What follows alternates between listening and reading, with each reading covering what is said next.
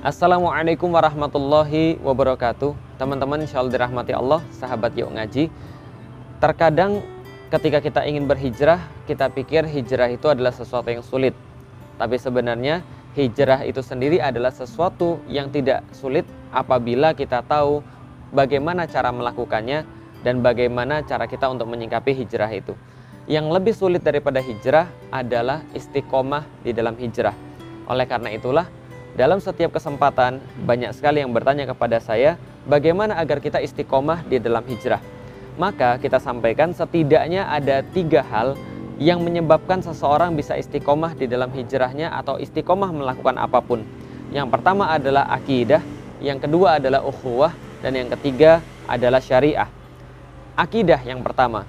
Akidah adalah jawaban daripada pertanyaan why.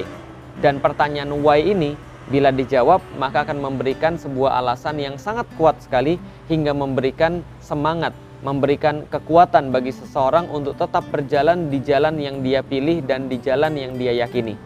Apabila seseorang belum tuntas dalam menjawab pertanyaan why ini, maka bisa dipastikan apa pun aktivitasnya, maka aktivitasnya akan mudah sekali teralihkan, aktivitasnya akan mudah sekali dihentikan karena dia tidak cukup punya alasan why Ibarat sebuah mobil, maka Y adalah bensinnya, adalah bahan bakarnya.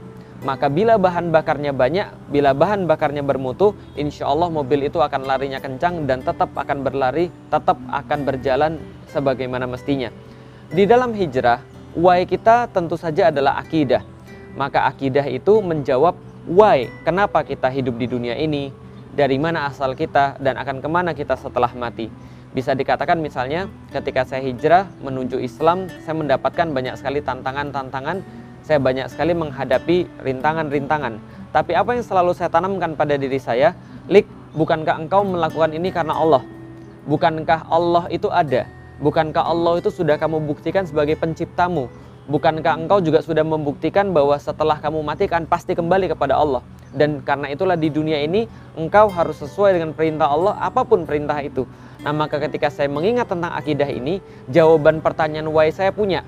Apa itu? Bahwa saya melakukan ini karena Allah. Mendadak ketika kita sulit, mendadak ketika kita sedih, mendadak ketika kita susah dalam melaksanakan ketaatan kepada Allah Subhanahu wa taala, keistiqomahan kita mulai diuji di situ, maka keluarlah kata-kata, ini semua saya lakukan karena lillah. Ini semua lillah, ini semua karena Allah. Jawabannya why? Jawabannya adalah karena Allah. Ini adalah bagian daripada akidah.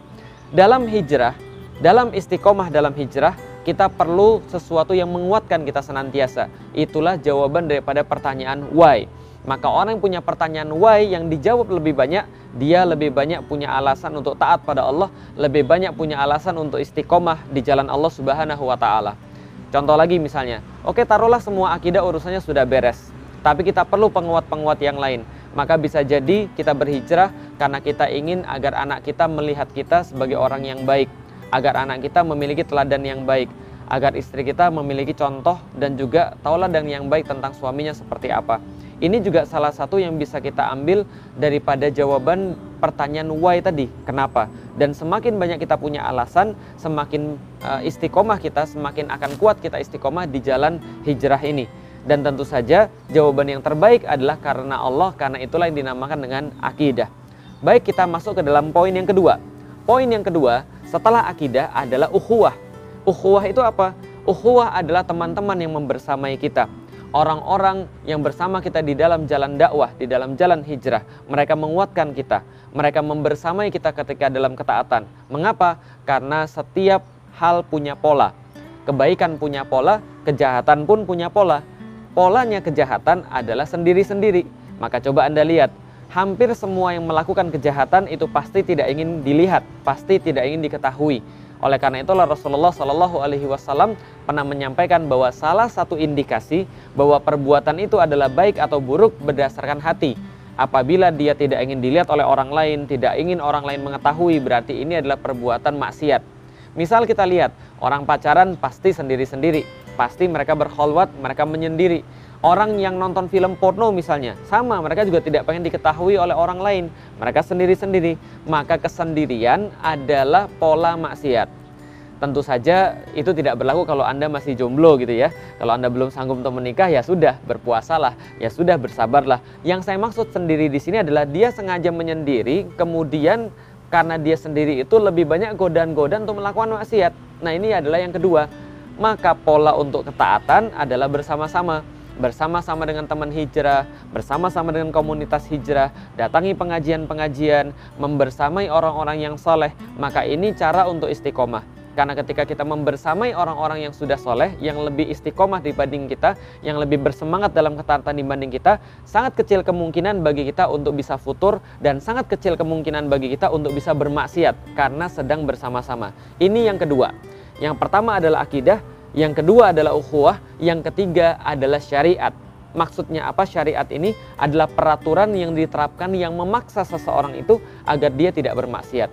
Misal contoh, ketika kita berada di sebuah kantor, maka kantor punya aturan. Misal aturan kantor adalah jam 9 masuk, jam 5 pulang. Kalau seandainya kita telat masuk, kita mendapatkan punishment.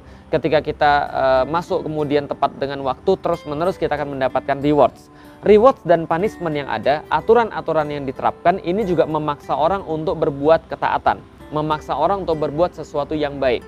Bila di kantor saja, ketika seseorang diberikan aturan-aturan, itu saja sudah bisa menyemangati dia untuk senantiasa berada dalam koridor yang sudah ditentukan. Bayangkan bagaimana bila negara yang menerapkan ketaatan kepada Allah Subhanahu wa taala Bagaimana bila negara yang punya kekuatan ini dia menerapkan aturan-aturan berdasarkan Al-Quran dan As-Sunnah lalu kemudian menyemangati seluruh rakyatnya, seluruh umatnya untuk bisa taat pada Allah Subhanahu wa taala. Tentu ini adalah sebuah hal yang bisa memudahkan keistiqomahan kita ketika kita melakukan hijrah. Ketika kita misalnya melakukan hijrah, kita masih banyak menemukan orang-orang yang buka aurat, masih banyak menemukan godaan-godaan yang lain misalnya, godaan-godaan akan maksiat, godaan-godaan akan kembali pada maksiat yang lama. Bagaimana seandainya bila seluruh kemungkinan maksiat itu ditutup oleh negara? Misal, tidak ada lagi kemudian video-video porno yang bisa beredar, situs-situs porno yang bisa beredar. Atau misalnya contoh buku-buku porno yang bisa beredar. Tidak ada lagi orang-orang yang eh, membuka aurat misalnya. Jadi kita bisa bayangkan bagaimana bila negara yang memang punya kekuatan yang memang punya kekuasaan lantas menggunakan seluruh kekuatan dan kekuasaannya untuk bisa mengajak orang menuju pada ketaatan dan juga menghalangi orang daripada kemungkaran. Apabila amar ma'ruf nahi munkar itu dilaksanakan oleh individu itu sudah sangat dahsyat sekali dilaksanakan oleh kelompok sudah sangat dahsyat sekali, apabila dilaksanakan oleh negara tentu sangat dahsyat dan lebih daripada individu dan juga lebih daripada kelompok. Dan ini yang pernah terjadi ketika masanya Rasulullah Shallallahu Alaihi Wasallam para khalifah-khalifah setelahnya dilanjutkan sampai khalifah-khalifah yang terakhir. Ini yang coba dilakukan. Ketaatan dilakukan bukan hanya karena akidah, bukan hanya karena ukhuwah, tapi juga karena penerapan syariah ketaatan itu dilaksanakan oleh negara sambil negara itu bisa mengajak orang-orang yang berada di dalamnya untuk taat bersama-sama dan menjauhi kemungkaran. Tentu ini adalah sesuatu yang sangat luar biasa. Nah, inilah yang menyebabkan seseorang bisa istiqomah di jalan hijrah, istiqomah di dalam ketaatan. Kita ulangi, yang pertama adalah akidah, yang kedua adalah ukhuwah, dan yang ketiga adalah syariah. Mudah-mudahan kita mampu menerapkan ketiga-tiganya.